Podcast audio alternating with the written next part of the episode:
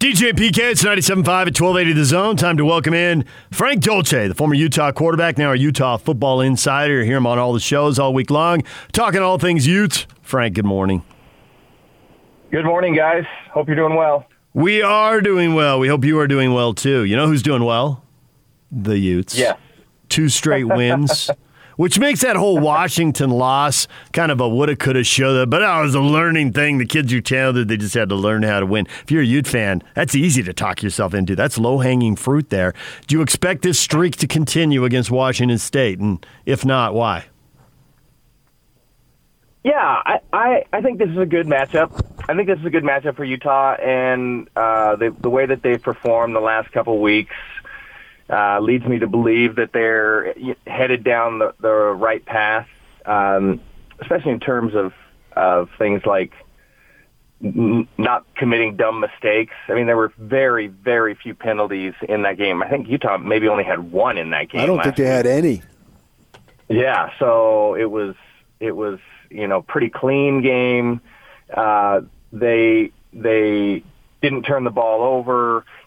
It, it was interesting because the way the game played out, if it if it goes the opposite way, even if Utah wins, uh, maybe we're talking about it differently. But but Utah was kind of okay in the first half, and then really took over the game in the second half and dominated in the second half. And so we go out of that game feeling pretty good about how how Utah performed.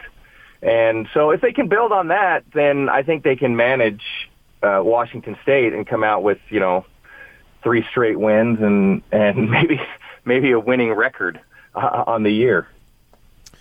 So after the game, I get on the Zoom call and listen to Kyle, and I don't tweet a whole lot, but I tend to tweet the most during games, and I get a lot of response during the games. And I had a bunch of stuff of people saying bench Bentley, basically in a nutshell. And afterward, Kyle says that Andy Ludwig gave Bentley a stern talking to at halftime, and he said that he told Ludwig told Bentley to play with confidence. And clearly, the second half, and that's a very small sample, but in that second half was the best ball he's played as a Ute. As a quarterback yourself, what does it mean when you're hearing play with confidence? And how do you think that made such a significant difference? Because he was so much better in the second half. I think that is the piece of his game that has been missing is taking over the reins, being a leader, you know, kind of kind of in a sense, not not really, but kind of in a sense feeling like he's putting the team on his back and and he's going to take them down the field and you know, his success is the team's success and all of that all that stuff. So as I've watched him the the past several weeks, I've I, I I've said that I think he has the tools, and I still believe that. Like I think he can make all the throws, and his arm strength is good enough. And I li- I really like his athleticism. That has probably been, uh, you know, a pleasant surprise to lots of people is his ability to go pick up a first down with his legs. Um, and he's made some bad throws, and he's made some bad reads, and you know that that just that just happens. But he seemed more talented than than doing that regularly. So for him to finally take that next step is really meaningful because it just it makes everything easier. The game slows down a little bit, and you know people all are uh, you know look a lot more open, and you can fit things in windows that you didn't feel like you could before, and just just playing with that uh, that kind of confidence is really meaningful. I I do have to say that not not only was it not only was it Bentley that stepped up, but you know, his offensive line finally kind of took control of the game as well. And so, you know, if your running game is going well, and it was, and your offensive line is winning at the line of scrimmage, then your job as a quarterback becomes significantly easier,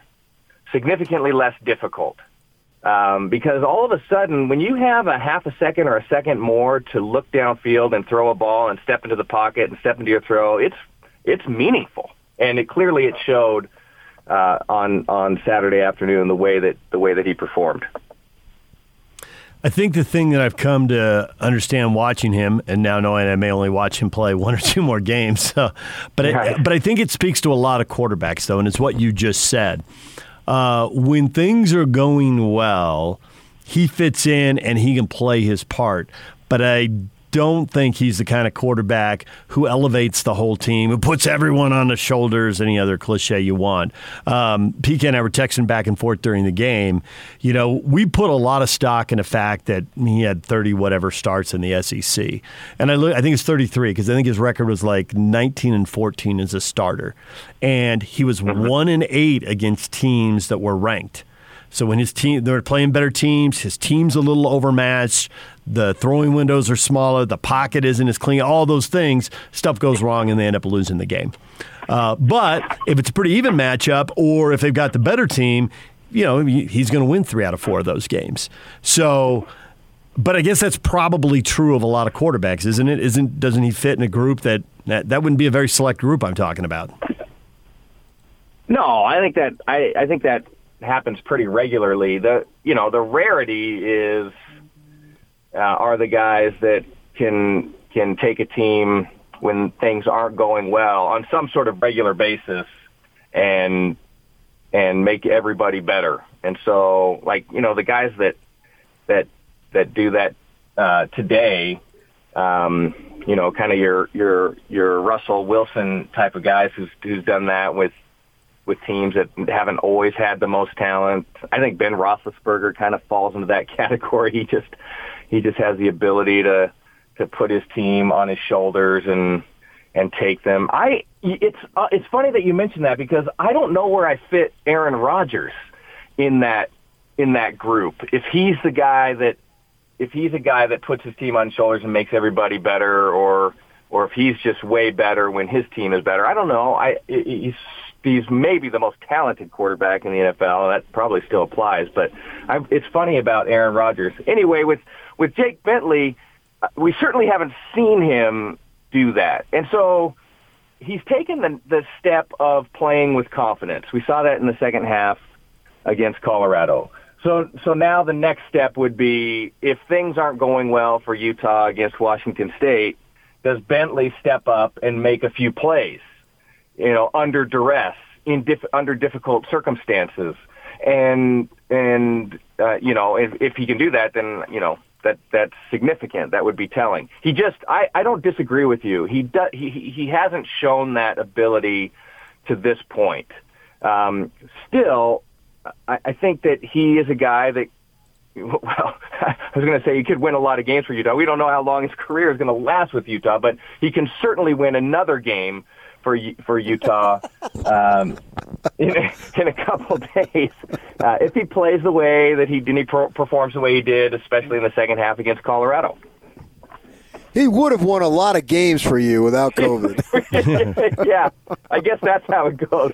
That's going to be the that's going to be for a lot of guys across college football this year. Is we're going to say that that guy would have won a lot of games for you know insert the team here. yeah, yeah, it's unfortunate, but that's the reality of the world in which we live in. So we see the emergence of Ty Jordan, and I don't know why I think it's remarkable because I've seen it a hundred times now, but I'm trying not to get too crazy on this young kid here. But when you're running like he is and averaging seven yards a carry, and you're a first year freshman in your third or fourth game, I want to jump ahead, and I try to pride myself into not being outrageous, but I want to jump ahead and anoint him the best running back that they've ever had. And it seems ridiculous to say it because it's just been based on two or three games, but man, this kid looks awesome. He he is a he's a different kind of talent, that's for sure.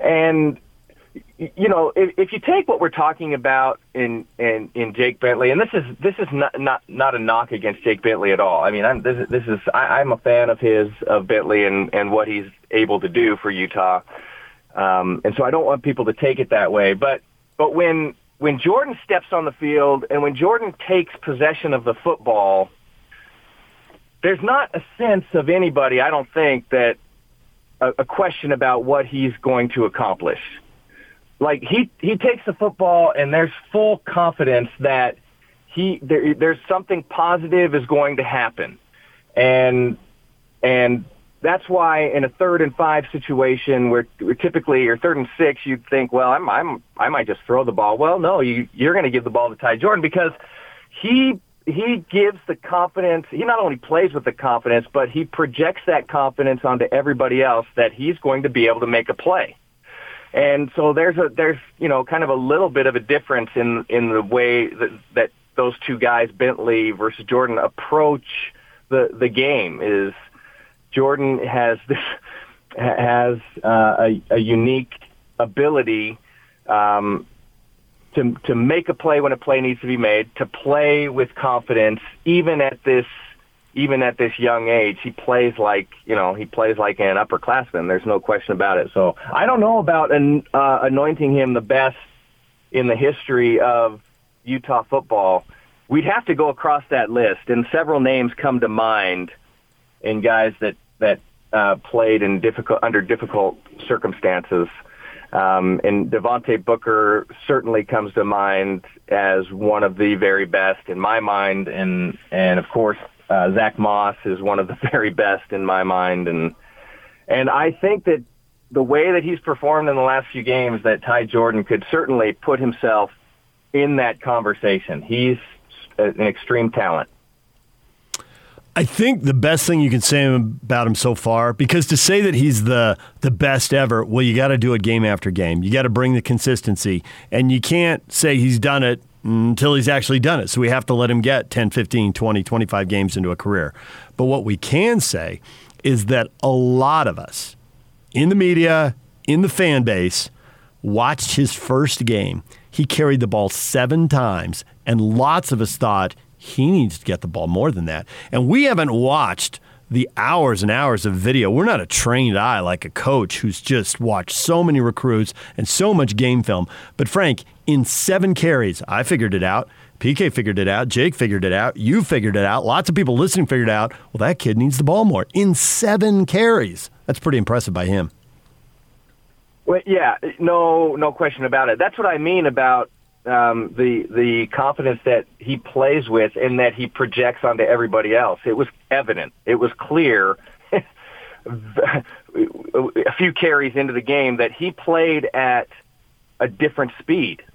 And some guys just do that. It's really sometimes it's hard to put your thumb on it. Like, why is this guy better? Why does he do that better? Why do you think he's and and there's not necessarily uh, like a discernible thing when you look at a guy physically or whatever, but but there is a there's a sense, there's a feeling uh, when a guy is different, and that's how I would describe Jordan. He's just different, and and if you put him up against the other backs that are in the in the backfield for Utah right now, who I think are extremely talented, I mean, I think Utah probably would have had success with any one of those guys.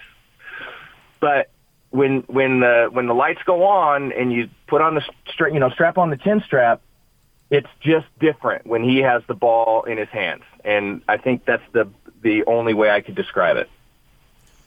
So, Kyle said on his uh, Zoom meetings this week that Cam Rising is going to not be available most likely for spring ball. And Bentley, if he leaves, obviously wouldn't be available. Lisk is a senior, so he's out the door. So they could have a freshman who's going to join the program in uh, next month, I guess, if that falls through. As far as spring ball goes, that that would be outrageous to think about that. And hopefully, we get to have spring ball. I mean, that's a, a question. I get it. But how much do you think that that makes you nervous about the quarterbacking situation going forward? Yeah, that doesn't. I that certainly doesn't give me uh, a lot of confidence in in that position group. Which you know, as as much as as DJ and I will argue about whether or not Utah has to have a superstar quarterback, um, they they still have to have a you know kind of a, a star at quarterback. I, you know, I don't think he needs necessarily to be the star of the team, but he kind of needs to be a star within the team, and that's just, you know, that's hard uh, for for a freshman. And we've seen it happen before, so it's not unheard of. But it it would put Utah in a in in a difficult under difficult circumstances if if that were to occur. Now, you know, you look at the guy and you watch him on tape, and and it looks like he has all of the tools. Um, the athleticism, the ability to throw the ball downfield. Looks like he makes good decisions with the football, and certainly good size. So everything everything is there.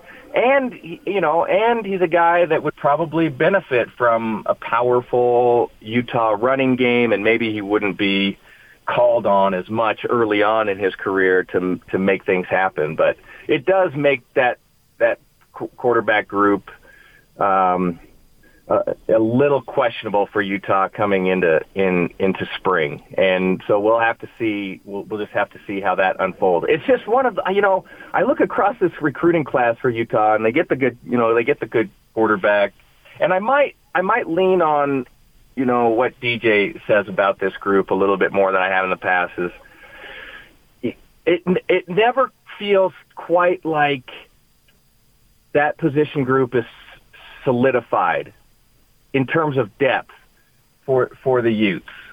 Um, and as as probably the most important position group on the field, I I it just feels like there maybe there could be a little more uh, focus on on build you know keeping that group intact on a regular basis. So I, I don't know, DJ, if if if that falls in line with what you're thinking about that, but it feels a, a little thin at this point going out of this season and heading into spring. A little thin is a good line. I like the way you phrase that. A, a little, a little thin. Hey, because you call the high school games, um, you've seen a lot of high school players in person, and projecting high school kids to the next level is hard. Coaches say, "Hey, if you hit on two out of three recruits, I mean, the guys who do it full time are hoping to hit on two out of three. But having said yeah. that, having seen a lot of players and having seen a lot of the playoff games where the best teams and the best players are going head to head, are there a couple guys in the local in this local, local recruiting class you are really confident about projecting success for them when they get to the next level and start playing college ball? Uh, yeah, there's there's there's several guys around. There's there's a lot of talent in the state, um, and there's a lot of college football talent in the state. So I don't know if that necessarily translates into like Power Five type of talent, but but there's a lot of guys that could could have collegiate football careers in the state. And for one reason or another, you know, maybe mostly kind of size related issues won't won't ever necessarily make it to the to the big the big programs. But I think about um, I think about guys like uh, you, you, you know the Handleys, Darren Handley, um, his his son played tight end at Utah, great size. He has a son at Corner Canyon who's a very good wide receiver, but he was the he was the runt of the litter. He just didn't get any of the size. Um, so I don't know if he tra- his his size wise translates into Power Five football, but he should play somewhere. Like that's a guy that could that should go out and find a spot on a roster because he'd be productive. Uh, outside of that, there's there's a lot of other talent. The quarterback at uh, Corner Canyon is a guy that is is highly recruited and should be should be highly recruited. I think he steps on lots of different Pac-12 programs um, right now and has a chance to to compete for a job. Uh, I think he's super talented kid at East High School, defensive, offensive lineman, at East High School. He's a guy that's going to make a make a difference uh, at at the next level. Big time college football player. View has uh, a few guys on the defensive side. Um, uh, Raider Mooney. Just, just I was going to say Raider was is fantastically talented. They have a defensive end as well. Logan Fano. That's that's very yep you got all the guys that are all very very talented um, the offensive lineman at I, I think he's an interesting one the offensive lineman light at uh, corner canyon who is an Oregon commit, and after every Corner Canyon game, at, w- within 30 seconds of the game ending, he was in complete Oregon gear. he was just out of his Corner Canyon gear and put his Oregon gear on.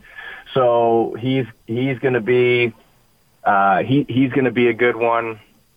Uh, Lone Peak had some Lone Peak had some talent. Orem uh, has has some talent. Uh, offensive lineman. I think the offensive lineman is actually committed to Oregon as well. Mm-hmm. Uh, so there's a couple couple of good guys there. I, anyway, um, there's a there's a kid. Uh, you know, there's a, there's another Barton at uh, at uh, Brighton High School that should be. Uh, he, he's just a junior though. Yeah. And and that's a guy that's going to that's going to to make a difference. I don't know if you guys remember way back when Mike Edwards played baseball at Utah. He played a little bit of football at Utah. Played baseball at Utah. He has a kid um, at Brighton High School. He doesn't necessarily fit in the Power Five discussion, but that's a guy that should go on and and play college football some somewhere. Should have a nice career and in college college football. One of the uh, you know the the Kyle Brennan who, who's at the in the administration at Utah. His son played at Highland, and he just committed to to the Utes, and we'll see how he. Um, I think he's talented. He's going to have to work super hard to get on the field, but should have a should have a chance to play a little ball at Utah. So.